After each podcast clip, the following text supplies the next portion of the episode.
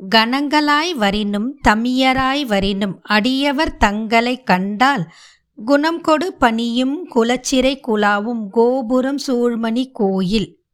மனம் கமிழ் கொன்றை வால் அராமதியம் வன்னி வன் கூவில மாலை அணங்கு வீற்றிருந்த சடைமுடி அண்ணல் ஆலவாய் ஆவதும் இதுவே. தெய்வங்களும் சித்தர்களும் இது உங்கள் தமிழ் பாட்காஸ்ட். இன்னைக்கு நம்ம நாயன்மார்கள் வரிசையில் யாரை பற்றி பார்க்க போகிறோன்னா விரி பொழில் சூழ் குன்றையார் விரல் மிண்டருக்கு அடியேன் அப்படின்னு சுந்தரர் சொல்லியிருக்கிற ஒரு சிறப்பான நாயன்மாரை பற்றி தான் பார்க்க போகிறோம் வீரன் மிண்ட நாயனார். இவருடைய பெயர் வீரன்மிண்ட நாயனார். இவருடைய குலம் வேளாளர் குலம் நாடு மலைநாடு பிறந்த ஊர் செங்குன்றூர். இவருடைய வழிபாட்டு முறை சங்க வழிபாட்டு முறை. இவருக்கு குரு பூஜை சித்திர மாதம் வர திருவாதிரை நட்சத்திரம் தான் இவருடைய குரு பூஜை. கடல் அலைகள் கட்டி மலை நாடு. ரொம்ப அழகா இருக்கும் இந்த நாடு. கடல் வளத்திலும் நில வளத்திலும் மலை வளத்திலும் மிகுந்த அந்த நாடு சிறந்து விளங்கும். பரசுராமன் என்ற தவ முனிவர் தவம் புரிந்து கொன்றை மாலை எறிந்து எம்பெருமானை வழிபட்டு சிறப்பாக ஒரு தேசத்தை உருவாக்கிய நாடுதான் மலைநாடு என்ற சிறப்பான நாடு. மலைநாட்டு ரொம்ப அழகாக இருக்கும். மலைநாடு சேர நாடு. இது அழகுக்கு மட்டும் பிரசித்தி பெற்ற நாடு இல்லை. ஆன்மீகத்துக்கும் பிரசித்தி பெற்ற நாடு. காரணம் வந்து பரசுராமன் அங்கு வாழ்ந்து தவம் புரிந்த ஒரு சிறப்பான நாடு. அப்படிப்பட்ட ஒரு நாட்டில் தான் பிறந்தார் இந்த விரண்மிண்ட நாயனார். கடல் அள்ளி சொரியும் கதிர் முத்துக்கள். இருக்கக்கூடிய ஒரு நாடு. கரும்பில் தோன்றும் கனி முத்துக்களையும் மூங்கில்களில் விளையும் குளிர் முத்துக்களையும் யானை தந்தங்களில் ஒளி வீசும் நல் முத்துக்களையும் மேலும் முத்து போன்ற பல்கள் உடைய பாவையர்களின் புன்சிரிப்போடு இருக்கும் ஒரு அழகான நாடு. இப்படிப்பட்ட தனி சிறப்புடையதுதான் சேர நாடு. இந்த நாட்டில் ரொம்ப சிறந்த பழமையான ஒரு ஊர் உண்டு. அதன் பெயர் செங்குன்றூர். செங்குன்றூர் அப்படின்றது இப்போ எப்படி சொல்கிறாங்கன்னா திருவாங்கூர்லேருந்து கொல்லம் போகிற துறைமுகத்திலேருந்து கீழ் திசையில் சுமார் பன்னிரெண்டு கிலோமீட்டர் தொலைவில் இருக்குது இந்த ஊர். இந்த ஊரை இப்போ செங்கனூர் அப்படின்னு சொல்கிறாங்க இது சைவத்தில் ரொம்ப சிறப்பான ஊர். திருக்கொடி மாடா செங்குன்றம் அப்படின்னு சொல்கிறாங்க இந்த ஊரில் வேத முறைப்படி ஒழுக்கம் தவறாத அந்தணர்கள் வாழ்ந்து கோவில் பூஜைகளை சிறப்பாக செய்து வந்தார்கள். அப்படிப்பட்ட ஒரு சிறப்பான ஊரில் உழவு தொழில் புரியும் வயல் வளத்தால் வேளாளர்களும் அந்த ஊரில் உயர்ந்தோங்கி வாழ்ந்து வந்தார்கள். அவர்கள் வயல் தொழில் புரிந்தாலும் நல்ல நெறியோடும் சிறந்த பக்தியோடும் தூய குடிமக்களாக தலை சிறந்து இருந்தார்கள். அந்த வேளாளர் குலத்தில் சிறப்பாக இருந்தவர்தான் வீரன்மிண்ட நாயனார் என்னும் பெரியவர் ஒருவர். அவர் வந்து சிவபெருமானோட திருவடிகளில் பற்றற்று கொள்வதை தவிர வேற எந்த பற்றுகளையும் தூர தள்ளி விடுவார். அப்படிப்பட்ட ஒரு சிறந்த மனிதர் அவர். சிவனடியார்களிடம் அவருக்கு அளவில்லாத அன்பும் பாசமும் முக்கியமாக பரிவும் இருந்தது. அவர் வேளாள குலத்தில் பிறந்ததுனால அவருடைய தொழில் வந்து வேளாளர் தொழில் வயல் தொழில். பெரும்பாலும் வருஷம் பூராவும் உழவு தொழில் இருக்காது. சில நேரங்களில் உழவு தொழிலில் கொஞ்சம் நேரம் கிடைக்கும். அப்படி அவருக்கு கிடைக்கிற நேரத்திலெல்லாம் அவர் தன் மனைவியோடு சென்று பல யாத்திரைகளுக்கு செல்வார். யாத்திரைன்றது புண்ணிய ஸ்தல யாத்திரைகள். சிவன் கோவில்களுக்கு சென்று வழிபட்டு வருவது அவருடைய வழக்கமான ஒரு விஷயமாக வச்சுட்டு இருந்தார் அவருக்கு எப்பெல்லாம் நேரம் கிடைக்குதோ அப்போல்லாம் சிவஸ்தலங்களுக்கு போகிறது தான் அவருக்கு ரொம்ப பிடிச்ச ஒரு செயல். இப்படி வாழ்ந்துட்டு வந்தார். அவர் சிவஸ்தலங்கள் எங்கே இருந்தாலும் அங்கெல்லாம் போய் அங்கே இருக்கிற இறைவனை பற்றி தெரிஞ்சுக்கிட்டு அந்த ஊரை பற்றி கோவிலை பற்றி தெரிஞ்சுக்கிறதுல ரொம்ப ஈடுபாடு இருக்கிறதா இருந்தார். சிவன் அடியார்களிடம் அவர் முதிர்ந்த அன்பு கொண்டவர். அதன் காரணமாக அவர் போகிற இடத்துலலாம் எங்கெல்லாம் சிவனடியார்களோட கூட்டத்தை பார்க்குறாரோ அங்கெல்லாம் முதல்ல சிவனடியார்களை வணங்கி அதற்கு பிறகுதான் எம்பெருமான் ஈஸ்வரனையே வணங்குறது அவருடைய வழக்கமாக வச்சுட்டு இருந்தார். இப்படி ஒரு சமயம் விரண்மிண்ட நாயனார் தல யாத்திரை புறப்பட்டு மலைநாட்டையும் கடந்து பல சிவஸ்தலங்களுக்கு சென்று வணங்கிட்டு திருப்பியும் தன்னோட உழவு தொழிலை சிறப்பாக செய்வார்.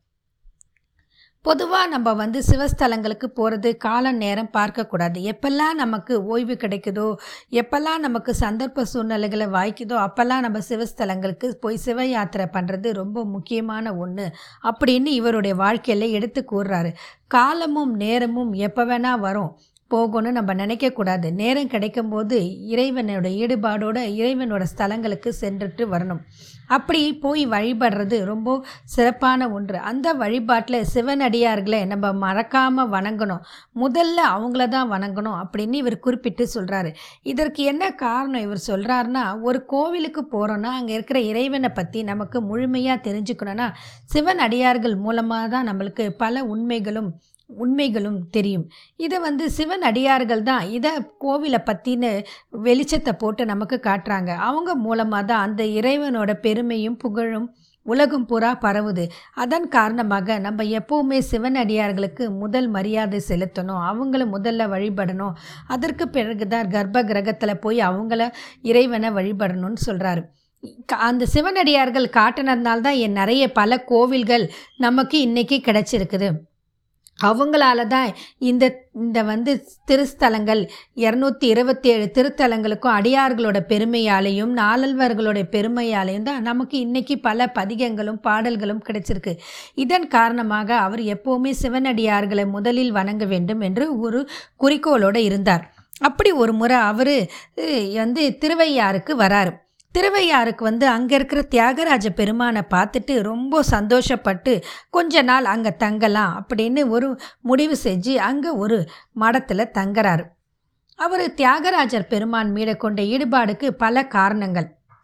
இந்த பூலோகத்தில் முதல் முதல்ல தோன்றினது ரெண்டு ராஜாக்கள். ஒன்று தியாகராஜ சுவாமி இன்னொன்று நடராஜர் சுவாமி இவங்க தான் பூலோகத்தில் முதல் முதல் தோன்றிய இரண்டு ராஜாக்கள். இவங்களுக்கு அப்புறம்தான் வழி வழியாக மற்ற அரசர்கள் கோமகன்களுக்கும் ராஜா அப்படின்ற பெயர் வந்ததாக புராணங்களில் சொல்கிறாங்க நாட்டை ஆளக்கூடியவர்கள் இந்த பூலோகத்தை ஆளக்கூடியவர்களுக்கு ராஜா அப்படின்னு பெயர் வரத்துக்கு காரணம் முதல் முதல்ல தியாகராஜரும் நடராஜரும் தான் காரணம் அப்படின்னு சொல்கிறாங்க இப்படி அவர் தியாகராஜர் சுவாமி கோவிலில் இருக்கும்போது தியாகேஸ்வரரை வணங்குறதுக்காகவே கொஞ்ச காலம் அங்கே தங்குறாரு. அப்படி தங்கியிருக்கும்போது காலை மாலை இரண்டு வேலையும் அவர் அந்த கோவிலுக்கு போய் வணங்குறத அவர் ஒரு வழக்க வழக்கமாக கொண்டுட்டு இருந்தார் அந்த சமயத்தில் வன் தொண்டர் என்றவர் இறைவனை நோக்கி செல்லும்போது வேக வேகமாக போகிறாரு அவர் கோவிலில் வந்து ஒரு மண்டபத்தில் உட்காந்து பேசுகிறாரு திருவையார் கோவிலில் ஒரு மண்டபம் இருக்குது அந்த மண்டபத்தோட பேர் தேவசாரிய மண்டபம்.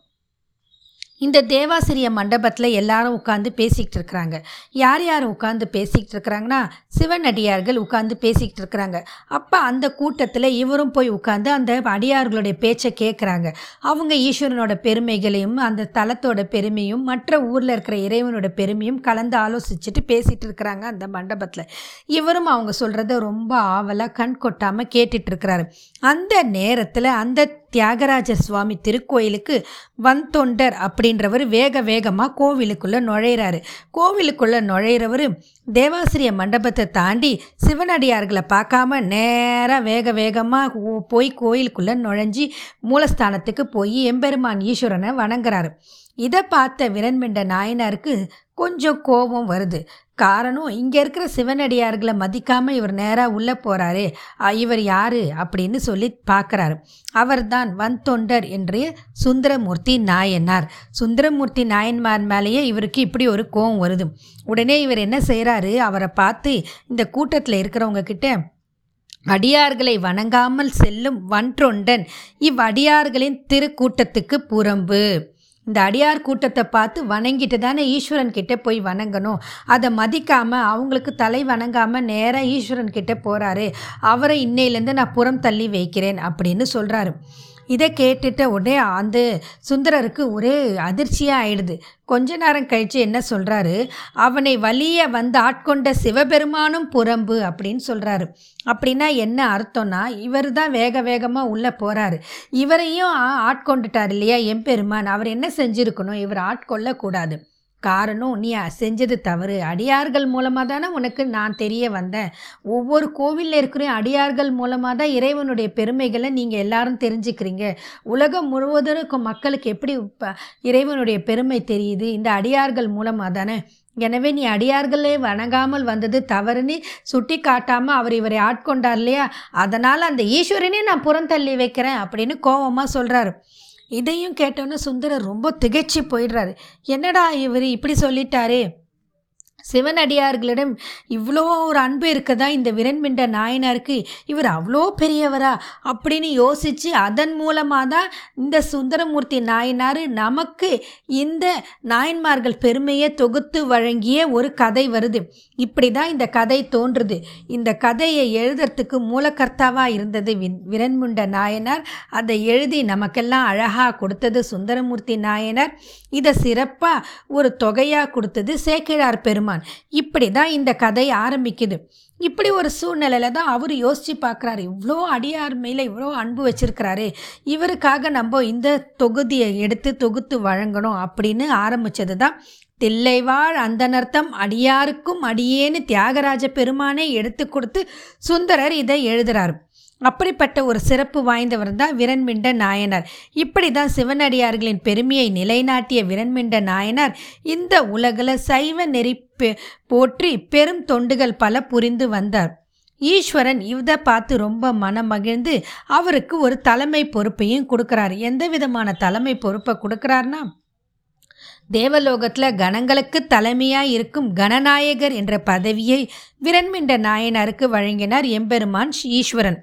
உலகம் உய்ய நாம் உய்ய சைவ நன்னெறி சிலம் உய்ய திருத்தொண்ட தொகையை நம்பியாருடன் மூலம் பாடுவித்த பெருமை ஒன்று விரண்மிண்ட நாயனாருக்கே சேரும். இதைவிட வேறு பெருமை அவருக்கு என்ன வேண்டும் அப்படின்றதையும் அந்த இடத்துல ஈஸ்வரன் சுட்டி காட்டுறாரு அந்த நாயனாரின் பெருமையை நம்ப அறிந்த வகையில் நம்ம அவரையும் வணங்கி ஈஸ்வரனே வணங்கணும். இது ரொம்ப முக்கியமான ஒரு சிறப்பான ஒன்று பெரிய புராணத்தில் சேக்கிழாறு சில பகுதியும் கூறுறாரு. அவர் என்ன சொல்கிறாருன்னா உங்களை புறம் தள்ளி வச்சேன்னு சொன்னது மட்டும் இல்லாமல் அவர் அடியார்களை வணங்காமல் சென்ற வன்றொண்டனும் அவனை வலிய வந்து ஆட்கொண்ட எம்பெருமான் சிவனும் அடியார் கூட்டத்துக்கு புறம்புன்னு சொல்லிட்டு கோச்சிக்கிட்டு அவர் என்ன செய்கிறாரு நம்பியாரூராருக்கு திருவாரூர் தியாகராஜ பெருமான் திருக்கோயிலை இரண்டாவது ஆரவணத்தின் மதிர்ச்சுவரை ஒட்டிய வடக்கு வாயிலில் போய் உட்கார்ந்துக்கிறாரு. அதற்கு என்ன காரணம்னு பார்த்தீங்கன்னா விரண்மிண்ட நாயனார் கோபம் கொண்டது தான் காரணம். இனிமேல் நான் திருவாரூர் அடி எடுத்து வைப்பதில்லை அப்படின்னு ஒரு சபதம் செஞ்சு அங்கே போயிடுறாராம் அப்படி அங்கே போய் வடக்கே உள்ள புத்தாற்றங்கரையில் குடியேறினார் அங்கே ஒரு பந்தல் அமைத்து சிவனடியார்களை உபசரித்து வந்தார். அப்படி இருக்கும்போது யாராவது அவர்கிட்ட வந்து திருவாரூர் மண்ணை மிதித்ததாக சொன்னால் உடனே அவருக்கு கோபம் வந்து ரொம்ப கோபம் வந்து காலை தம்முடைய மழுவால் வெட்டுவதாக கோபமாக சொல்லுவாராம்.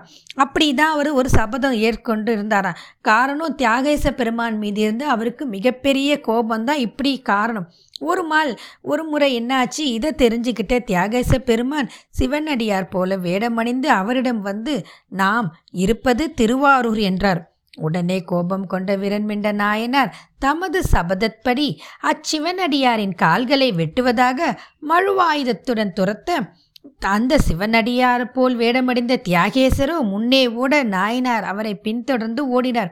இருவரும் ஒருவாறு ஒவ்வொரு பின் ஒருவராக ஓடி இறுதியில் திருவாரின் எல்லையில் அடைந்தனர். அப்பொழுது சிவனடியார் வேடம் பூண்ட எம்பெருமான் ஈசன் வந்தோம் இப்பால் என்றார். அப்பொழுதுதான் அவருக்கு ஒரு விஷயம் உரைச்சது.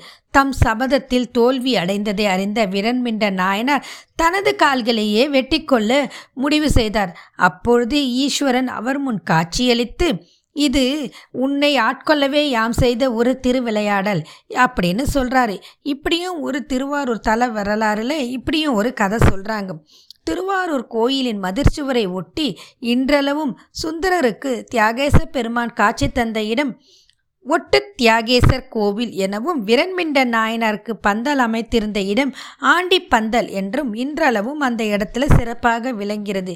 வந்தோம் இப்பால் என்று நாயனாருக்கு குறிப்பிட்ட இடம் வெண்டாம்பாலை என்றவும் இக்காலத்தில் வழங்கப்படுகின்றன. இப்படிப்பட்ட ஒரு சிறப்பான தலத்துக்கு நாம் அனைவரும் சென்று எம்பெருமான் தியாகேஸ்வரரை வழிபட்டு விரண்முண்ட நாயனாரையும் வழிபட வேண்டும் என்று கூறி இத்துடன் இப்பதிவை முடித்துக் கொள்கிறேன். வரிப்பொழில் சூர் கொன்றையார் விரண்மிண்டருக்கு அடியேன் என்ற சுந்தரின் வாக்குப்படி நாம் மீண்டும் மற்றும் ஒரு பதிவில் சந்திப்போம். வாழ்க வளமுடன்.